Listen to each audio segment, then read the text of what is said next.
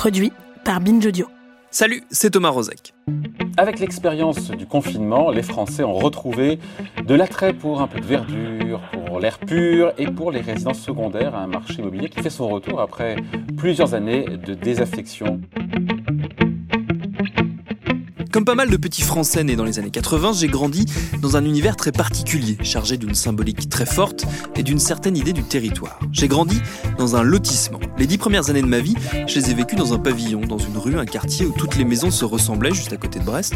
Et contrairement à pas mal de clichés qui circulent sur la vie pavillonnaire, supposément morne, tristement classique et étroite, où on s'ennuie patiemment en attendant de rejoindre la ville, j'en garde un souvenir joyeux, idyllique presque, d'un espace préservé, rempli de gosses de mon âge, où on passait de maison en maison où on pouvait tailler en vélo vers la forêt voisine comme dans les films de Spielberg. Au-delà de ces charmants, quoique très banals, souvenirs d'enfance, j'en ai conservé une interrogation. Comment l'habitat pavillonnaire, malgré tous les clichés négatifs qu'il trimballe, s'est imposé en France? Qu'est-ce que son omniprésence autour de nos villes signifie? Et quel avenir s'offre à lui, si tant est qu'il en est un? Ce sera notre épisode du jour. Bienvenue dans Programme B.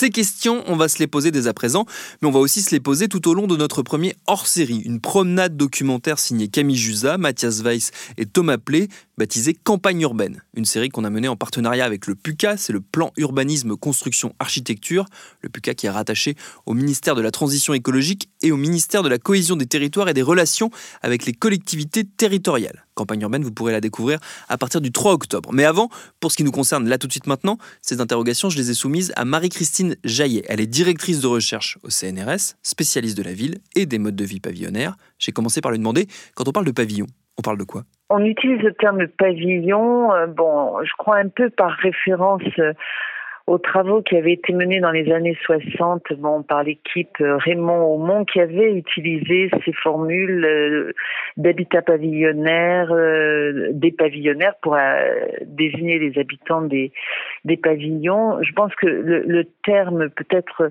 plus juste, c'est euh, maison individuelle, c'est-à-dire l'idée euh, d'un logement effectivement euh, unifamilial. Voilà. Donc il y a cette première idée. Il y a l'idée aussi que c'est une maison avec un jardin. Donc dans le pavillon, il y a un jardin.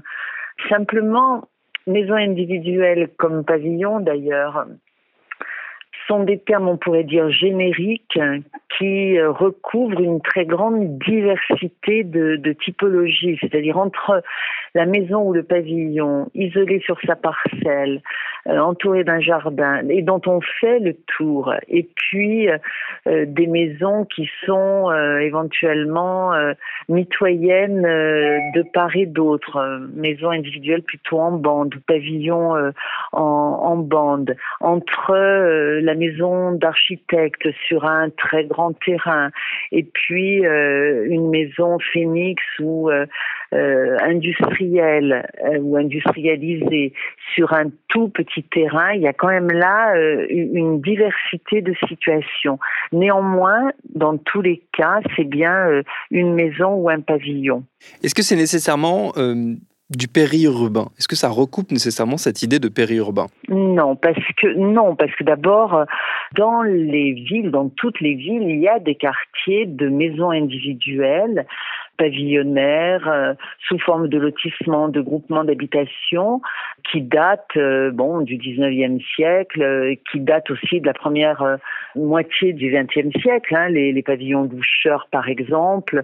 Bon, donc c'est pas simplement un attribut du périurbain. Par contre, une des caractéristiques principales de la périurbanisation, en tout cas pendant très longtemps, ça a été d'être constitué essentiellement d'un parc pavillonnaire en accession à la propriété qui aujourd'hui s'est diversifié parce que dans l'espace périurbain, euh, on trouve maintenant euh, d'autres typologies de logements, des petits immeubles, etc. Mais globalement, quand même, la périurbanisation, elle s'est euh, beaucoup faite sous forme d'habitat pavillonnaire. Alors pour une raison très très simple, c'est que c'est lié au changement des politiques publiques au milieu des années 1970 euh, 2010 où euh, l'État euh, français et les politiques du logement ont décidé de faciliter, favoriser l'accession à la propriété et la maison individuelle parce que euh, il était dit à l'époque que ce dont rêvaient euh, les Français pour améliorer leurs conditions euh, de logement, c'était précisément d'une maison individuelle et d'un pavillon et que compte tenu de l'amélioration des revenus dans un contexte d'inflation à l'époque, un grand nombre de, de ménages français, y compris aidés, pouvaient faire l'effort de l'accession à la propriété. Voilà. Donc c'est vrai que la périurbanisation, euh, elle se caractérise par cette typologie de, logement dans la diversité, hein, parce que euh, entre euh, habiter une maison individuelle dans un lotissement sur des parcelles de 200 mètres carrés ou habiter en haut d'un magnifique coteau sur 5000 mètres carrés, une maison euh, d'architecte. On habite bien chaque fois une maison individuelle ou un pavillon. Voilà, les conditions d'environnement, euh, les possibilités offertes par le logement euh, individuel sont quand même pas tout à fait les mêmes. Et dans les espaces périurbains, on retrouve cette très grande diversité. Alors pas au hasard, euh, il y a des éléments qui expliquent que ça ne se fasse pas au hasard, en particulier le coût du foncier. Voilà, plus on s'éloigne des villes et des pôles urbains, plus le, foncier euh, est accessible et plus du coup les ménages plus modestes, euh, ouvriers, employés, euh, euh, fraction inférieure des classes moyennes, euh, eh bien, euh, se logent. Et quand on se rapproche des centres urbains, le foncier étant plus cher, là, il y a un mécanisme de tri social. Mais c'est pas simplement une logique par couronne comme ça. Hein. Il peut y avoir une logique d'axe, il peut y avoir une, une logique de site, hein, des sites de qualité paysagère, à l'inverse des sites de, de moindre qualité. Donc, quand on dit les espaces périurbains, c'est une mosaïque voilà très complexe où effectivement chacun peut trouver euh, maison euh, à sa taille et en particulier euh, maison en rapport avec ses revenus.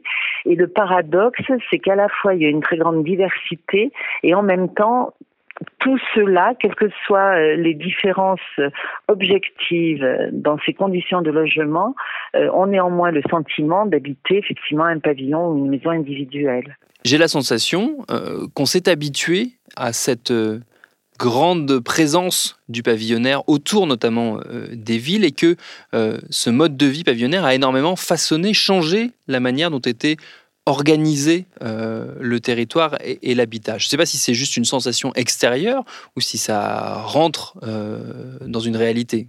Non, ça, ça a effectivement bouleversé les, les, paysages, ça c'est absolument indéniable. C'est-à-dire à partir du milieu des années 70, quand euh, les politiques euh, publiques, la réforme du financement du logement, l'arrêt de la construction euh, du logement social HLM de masse euh, s'opère et quand donc on remplace ces politiques par des politiques qui vont favoriser euh, l'accès aux, prêts, aux emprunts euh, et l'accès effectivement à la maison individuelle avec un choix pour la maison individuelle, c'est évident qu'à partir de ce moment-là, il y a un processus de production de la périurbanisation qui va modifier la configuration des villes. Ça, c'est c'est un élément tout à fait euh, évident, au point d'ailleurs que dès les années euh, milieu des années 80, un certain nombre de, de, de, chercheurs, dont par exemple Bernard Kayser, vont parler de renaissance des campagnes, parce que cette périurbanisation, elle se fait effectivement en périphérie des pôles urbains euh, et elle se fait généralement euh, dans, dans des villages et effectivement en recyclant entre guillemets du foncier en particulier euh, agricole. Et on voit bien dans, dans ces communes-là effectivement un basculement sociologique avec des agriculteurs qui bon perdent le pouvoir local, euh, qui perdent le contrôle des conseils municipaux parce que euh, sont arrivées effectivement de nouvelles couches salariées. Bon, les classes moyennes au sens très très large, c'est-à-dire l'ensemble de ceux qui dans ces années-là ont les moyens d'accéder à, la propriété de leur logement, qui font le choix de la maison individuelle, qui quittent bon le parc HLM et les villes pour améliorer leurs conditions de logement et, leur environnement au prix d'un éloignement pour beaucoup euh, du travail et au prix euh, bon, de déplacements effectivement euh, domicile-travail qui vont s'allonger. Mais quelles que soient au fond ces difficultés, il y a quand même au fondement le sentiment d'améliorer ces conditions de logement. Il y a une forme là d'habitat, mais aussi une forme de mode d'habiter, de mode de vie qui est quand même euh, choisi entre euh, loger à à, à 4 dans euh, 40 ou 50 mètres carrés en ville parce qu'on veut rester en ville à proximité à la fois du travail, des équipements, euh, des loisirs et puis euh, sortir de la ville pour euh, accéder à 120 mètres carrés un jardin, bah, beaucoup font, font le choix second. Est-ce qu'au fil du temps, malgré tout, euh, on n'a pas vu s'installer une image un peu plus, une symbolique un peu plus négative euh, de cet habitat euh, pavillonnaire, dans le sens où il, il, a pu être perçu comme incarnant une forme d'individualisme, une forme de culte de la voiture, de pas mal d'éléments de, la vie qui se sont chargés de négativité au fil du temps, au fil de l'évolution des préoccupations euh, des populations, etc. etc. Est-ce qu'on n'a pas vu aussi un, un, léger rebasculement des valeurs de ce point de vue-là?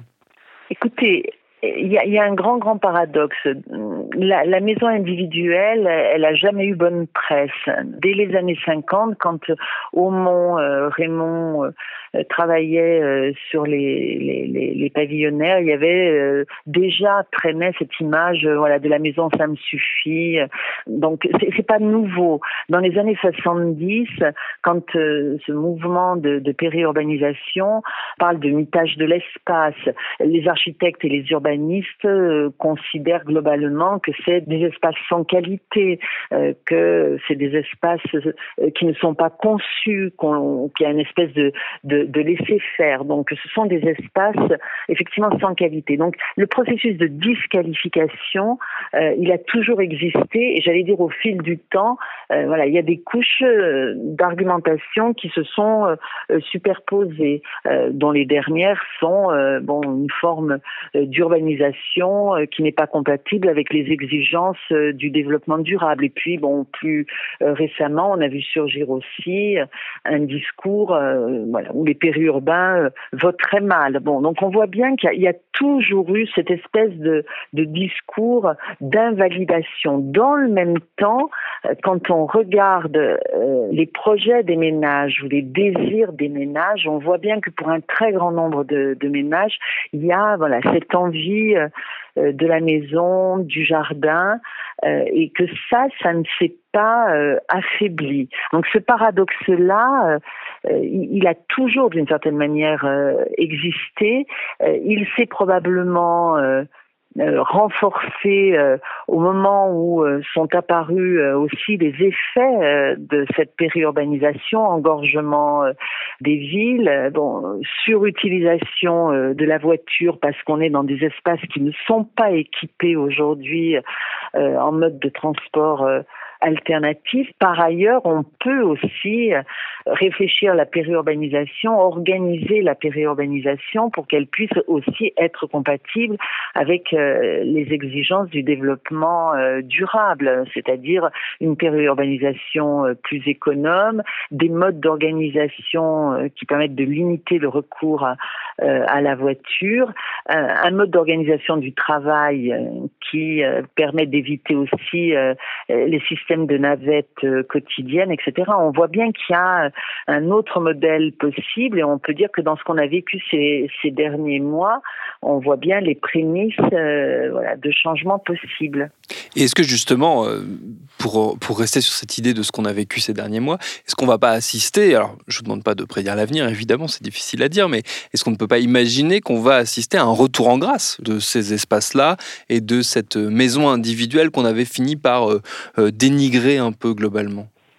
Moi, je pense que, alors, bon, c'est difficile de, se projeter dans l'avenir. Ce qu'on a observé effectivement, c'est qu'un nombre non négligeable de citadins ont préféré euh, vivre le confinement en dehors euh, des grandes villes, de l'appartement, euh, et bon, dans un certain nombre de commentaires ou ou de reportages, on voit comme ça, alors des Parisiens, des Bordelais, euh, des Lyonnais, des Toulousains, etc., euh, jeunes couples avec euh, avec des enfants dire, eh bien, oui, on vivrait peut-être mieux. Alors dans les espaces périurbains, mais aussi dans les villes moyennes, c'est-à-dire dans un autre type de ville. Donc on, on, on voit bien, bon, que des journalistes ont appelé euh, dans une émission récente l'exode urbain. Bon, voilà, je suis pas sûre que le terme soit bon parce que ce processus de sortie des grandes villes vers la périurbanisation, ce qui, est appelé là exode urbain, a toujours existé. On n'a jamais qualifié ça euh, d'exode, on a précisément appelé ce mouvement-là un mouvement de périurbanisation. Donc, euh, moi, je ne suis pas sûre que ce qu'on a vu au moment du confinement se traduise par euh, une accélération euh, des stratégies. Euh, bon, ça a existé. Par contre, il y a un point qui peut changer beaucoup la donne, c'est l'expérience du télétravail. Parce que l'expérience majeure au fond de la période de, de, confinement, ça a été le travail à domicile. Et on voit bien là que alors pas pour tout le monde, hein, là aussi, tout le monde ne peut pas télétravailler ou travailler à domicile, mais quand même un grand nombre peuvent travailler à domicile, en ont fait l'expérience et, et, là, je pense qu'il y a un basculement possible là, parce qu'au fond, si euh, je, je, je, dois n'aller euh, voilà, sur euh, dans mon entreprise, dans, dans, dans, mon bureau, dans ma boîte que trois jours par semaine, la question de la localisation de ma résidence se pose dans des termes différents. Et moi, je pense qu'effectivement là, cette expérience du travail à domicile peut là euh, favoriser euh, des stratégies euh, résidentielles où des ménages feront le choix d'aller s'installer. Alors pas simplement dans le périurbain, éventuellement dans un certain nombre de campagnes, mais aussi dans des villes moyennes ou dans des petites villes, plutôt bien reliées par transport en commun, train par exemple, euh, au pôle d'emploi ou aux métropoles, et que là, effectivement, il peut se passer quelque chose d'un peu nouveau.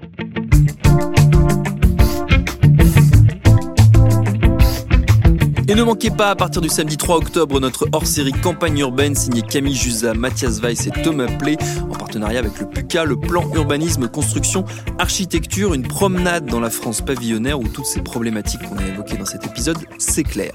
Merci à Marie-Christine Jaillet pour ses réponses. Programme B, c'est un podcast de Binge Audio préparé par Lauren Bess, réalisé par Mathieu Thévenon. Abonnez-vous sur votre appli de podcast préféré pour ne manquer aucun de nos épisodes. Facebook, Twitter, Instagram pour nous parler. Et à demain pour notre hors-série.